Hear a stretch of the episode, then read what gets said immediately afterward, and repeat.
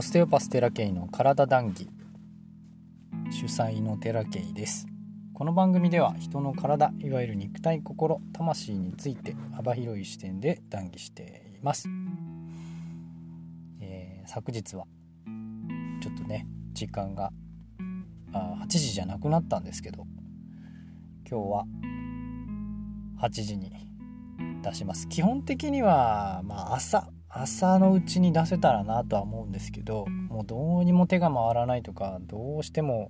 えー、気にすることができなかったっていう時は夜とか、えーと、昼間とかの配信になることは稀にあるかもしれませんのでそれくらい、えー、自分の心に余裕を持ちながらやっていきたいなというふうに思っております。で今日何話そうかなと思ったんですけどさっきたまたま車乗っててこう外を見てたらなんかこう高校の前にちょっとしたベンチみたいなのがあるんですよ。オープンな公園じゃないんだけど花壇があってベンチがあってちょっとレンガ調のもう本当にフリースペースみたいな感じで、えー、ある場所があったんですね。角っこにで車たまたま赤信号で周り見てたらあの女子高生がね3人くらいベンチに座ってたんですよ。ポンポンポンって。でねすごい携帯見てて。でそのそのちょっともうもう2メートル3メートル先ぐらいの花壇のとこにおじいちゃんがいたんですよね。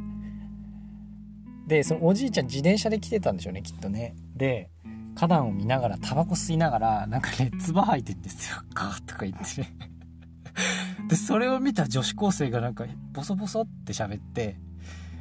あのー、立ち去ったんですねそこからね。でねそれを見てねいやおじいちゃんすげえなって思ったんですよ。なななんていうかねおじいちゃんってえ比較的その何て言うんですかネガティブな意味ですごいなっていう風に捉えてほしいんですけど気にしなさすぎでしょっていう 周りを。多分本当にそういう人生歩んできたんだろうなっていう感じの方だったんですよ。だから何ていうの周りを全く気にしないで自分がそのやりたいことだけやっていくっていうかそういう人なんだろうなと思って見えたんですよだからもしあの人が結婚していたら知らん人ですよ結婚していたら奥さんに全部家事を任せて自分は好きなことやってる人なんだろうなっていうのをまあイメージでしかないんですけどそういうのが伝わってくるような一場面だったんですよね。ご高齢になるとそういう方って結構多いじゃないですか。なんかねやっぱり生き方って大事だよなって思うんですよ。で、えー、あんまり言葉はよろしくないんですけど老害っていう言葉があるじゃないですか。あの年老いてまで何、えー、て言うのかな。自分の位置を保とうとするっていうのかな。あまあいやそういう言い方は良くないのかな？何ていうかこう動けない人っていうんですか？自分のポジションをこう保つのに必死で周りをコントロールしようとする特に男性が多いのかな？きっと。わわ言う人って多いですよ。特にその病院とか介護施設とかはかなりそれが目立つ現場なんじゃないかなって思うし、えー、僕もねえー、別にそのワーワーしてしている人を見ているわけではないんだけれどもなんとなくこの人の周りにはあ大変に思ってる人が多いんだろうなっていうご高齢の方っていますよ結構。でその物質的とかその権力的にあの社会的地位というかを確立している人だとしても、えー、なんぼ人に貢献しているって他者が認めている人だとしても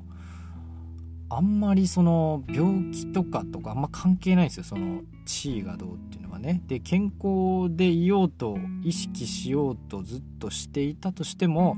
健康にならないっていう人はならないんですよ。健康を確保しようという人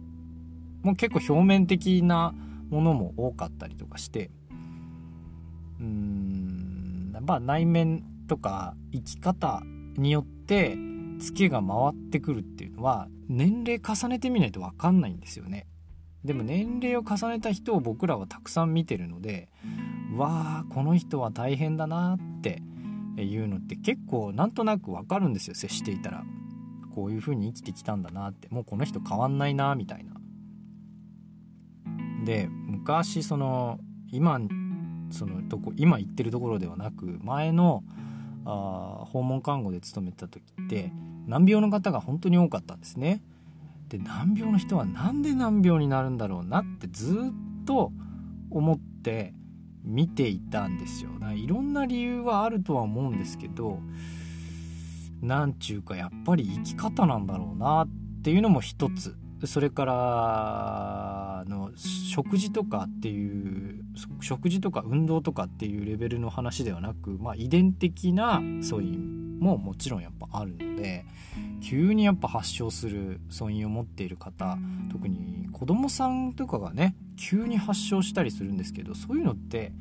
えー、正直理由はよく分かりません。何なんでしょうって言われたらあ僕は定かじゃないんだけどご高齢ですごく病気で苦しんでいるような人はあ結構生き方に関しては関係してるんだろうなっていうのが今になってようやく分かります。はいすごい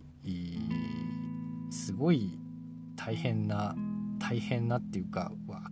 黒いなっていう人生歩んだ人の最後は結構残酷だったなと思って詳細は言えないんだけどそういう難病にかかってもう何て言うか自分でも分かってるみたいなことは言ってましたね。そういう人生を歩んできたからえっ、ー、とこうなったんだっていうか。きっと本当にそうかどうかは分からないんだけど多分僕はそうなんじゃないかなって思うんですよ。すごく、えー、代名詞ばっかり使ってるけどそれとかあれとかそうとかあとか。ちょっと抽象的な話になって大変申し訳ないんですがそういうしかないんですよね。ではい。すごくその場面を今になってやっぱりわかる。全員が全員そうじゃないんだけど、えー、生き方が病気と関係しているのは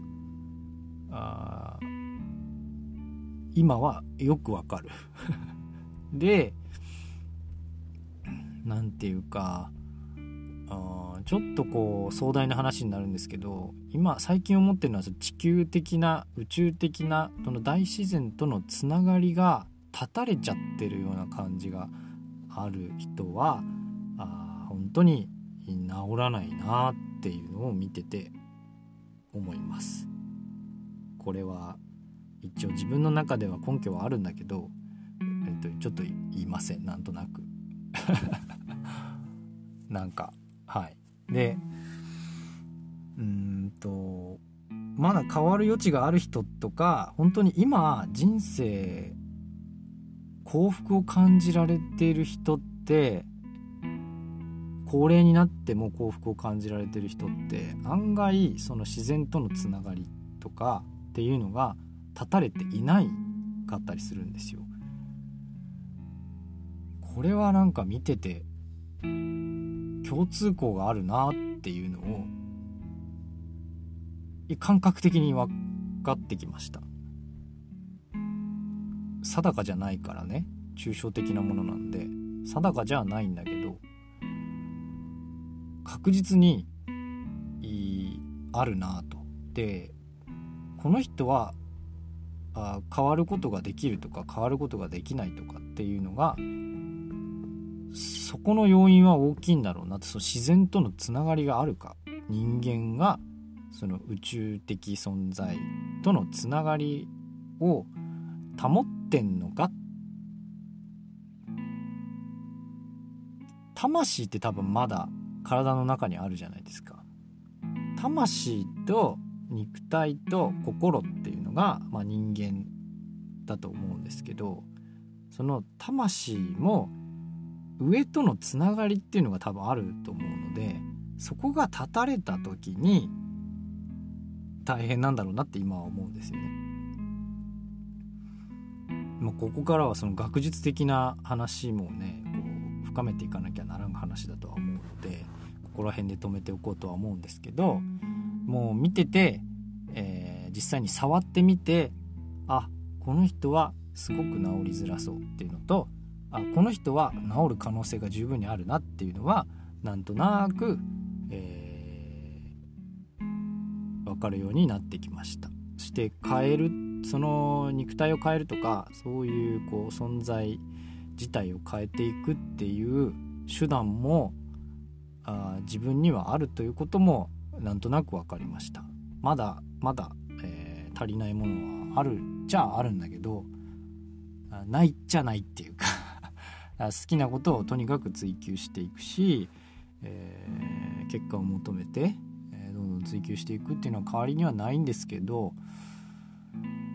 そこら辺がやっとこう見えるようになってきたのでこっから楽しみだなっていう感じはします。はい。こんな感じで今日の談義はここまでです。ご視聴ありがとうございました。毎日配信しておりますのでお時間ある時に是非お聴きください。またね